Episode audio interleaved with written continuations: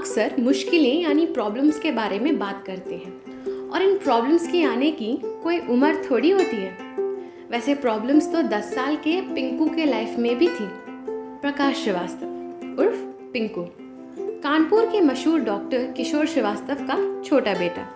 और उसकी प्रॉब्लम थी एक सब्जेक्ट गणित, यानी मैथमेटिक्स एक साल में चार परीक्षाएँ होती थी और पहली तीन में पिंकू के नंबर कुछ इस प्रकार थे।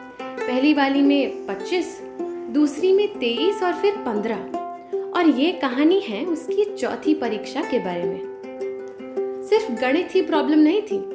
इसके साथ ओवर अचीविंग सिबलिंग नामक एक दर्दनाक बीमारी का रोज सामना करना पड़ता था।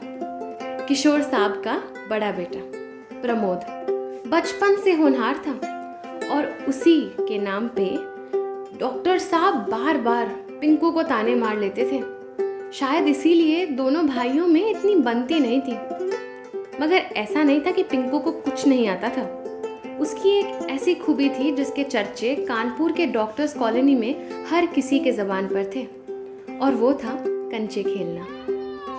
हर रविवार शाम को चार बजे कॉलोनी के सभी बच्चे पार्क में मिलते थे, और सूरज ढलने तक कंचों का खेल चलता रहता।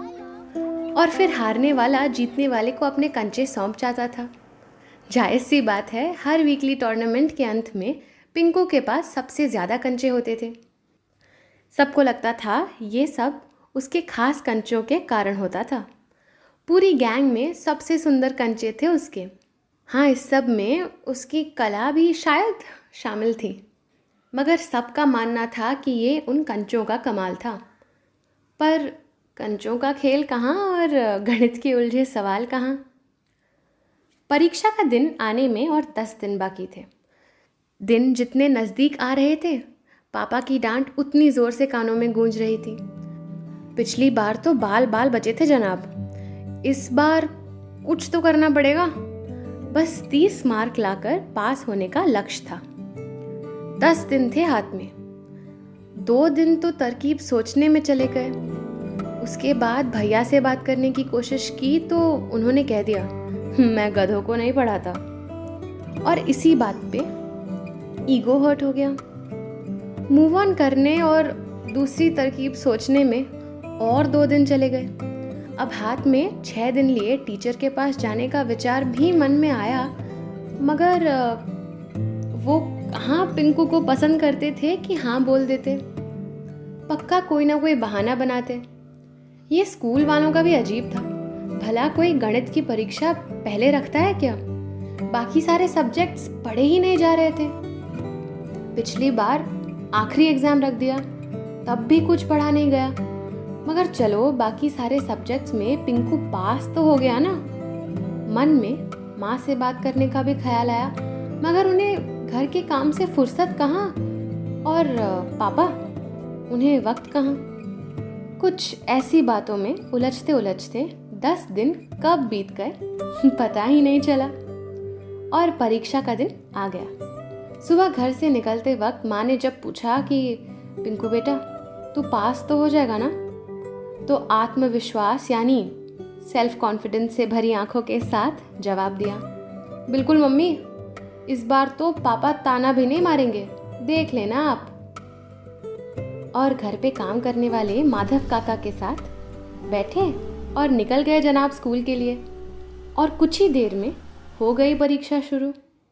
इस बार पिंकू के आगे रजत बैठा था। रजत, जिसको सब किताबी कीड़े के नाम से जानते थे, क्लास का टॉपर था। ना रजत से कभी पिंकू की बात हुई थी, ना ही करने की चाह थी। परीक्षा का माहौल मानो किसी भट्टी के अंदर बैठने जैसा था। क्योंकि पिंकू के माथे से टपकता पसीना रुकने का नाम ही नहीं ले रहा था। भला ऐसी जगह बैठ के तीन घंटे का एग्ज़ाम कौन लिखता है? पसीना पोछते पोछते ऊपर की सीलिंग को निहारते, बाजू में बैठे बच्चों के हाव भाव समझते और बीच बीच में पेपर देखते देखते कब दो घंटे बीत गए, पता ही नहीं चला। तभी उसकी नज़र अजय सर पर पड़ी।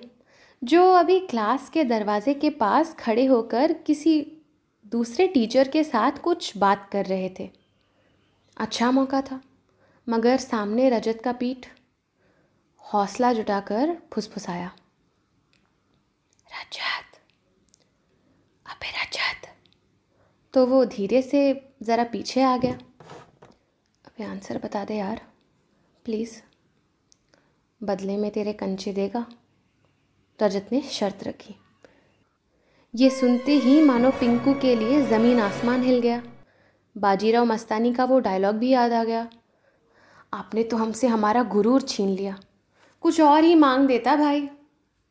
तीस मार्क के लिए कंचे। वो भी पिंकू के स्पेशल कंचे। पापा की डांट फिर से कानों में गूंजने लगी। इस बार फेल हुआ ना तो घर मत लौटना। हर बार की तरह माँ का बीच में आकर रोकना और भैया की वो गधों वाली बात भी याद आ गई। और ना सोचते ही उसने निर्णय ले लिया। ठीक है, कहने की हिम्मत नहीं हुई तो हम्म कहकर पिंकू ने सहमति दिखाई। बस फिर क्या? बचे हुए एक घंटे में पिंकू की कलम एक सेकंड के लिए नहीं रुकी। अब कंचों को दाव पर लगाया था। कम से कम पचास तो लाने ही थे। लिखते लिखते एक घंटा कब बीत गया? पता ही नहीं चला। तभी बेल बजी और सभी क्लास से निकल ही रहे थे कि रजत नज़दीक आ गया और कहने लगा, आज दोपहर तीन बजे, घर के सामने मिलना। कॉलोनी शांत रहती है। अब रजत की सेल्फ रेस्पेक्ट की भी बात थी। कहीं किसी को पता चल जाता कि उसने कंचे जीते नहीं हैं, मगर रिश्वत के तौर पर लिए हैं तो गड़बड़ हो जाती। इतना कह के वो चला गया। मानो जैसे कोई बिज़नेस डील थी। पिंकू गाड़ी में आकर बैठा ही था कि माधव काका ने तुरंत पूछा छोटे साहब आपसे एक बात पूछूँ? बुरा तो नहीं मानोगे? हम्म, हम्म काका पूछो ना। छोटे साहब आप पास तो हो जाओगे ना? तो पिंकू ने जवाब दिया आप भी ना एग्ज़ाम एकदम मस्त गया है काका एकदम पास हो जाऊँगा। छोटे साहब, पिछले बार भी आपने ऐसा ही कहा था। पिंकू पूरे रास्ते मुस्कुरा रहा था। कंचों के जाने के गम से ज़्यादा पास हो जाने की खुशी थी। कंचे तो अगले टूर्नामेंट में जीत कर ले आऊँगा। वैसे भी माँ ठीक ही कहती है, जादू कंचों में नहीं, मेरे हाथों में है। कुछ ऐसी सोच लिए, घर पहुँचते ही सीधा रसोई घर में माँ के पास चला गया और माँ ने तभी सवाल किया पिंकू बेटा, तू पास हो जाएगा ना। हंड्रेड परसेंट एग्ज़ाम मस्त गया है माँ। सच बोल दे बेटा, पिछली बार भी, अब इससे पहले कि माँ अपनी बात ख़त्म करती, पिंकू ने कहा, माँ, सही में मस्त गया है। तीन बजने में एक घंटा बाकी था, और ये वक्त पिंकू ने अपने कंचों के साथ बिताया। ठीक तीन बजे रजत को कंचों वाला डब्बा सौंप दिया, और फिर वापस। आज नए एकेडमिक साल का पहला दिन है। बड़े ही ताव के साथ पिंकू तैयार हो रहा है। आने वाले रविवार को साल का पहला कंचा टूर्नामेंट है और इस बार तो जम के तैयारी की है। कंचे जो लाने हैं। और कुछ इसी तरह, पूरे इक्यावन, यानी फिफ्टी वन के साथ हो गया पिंकू पास और हो गई कहानी ख़त्म।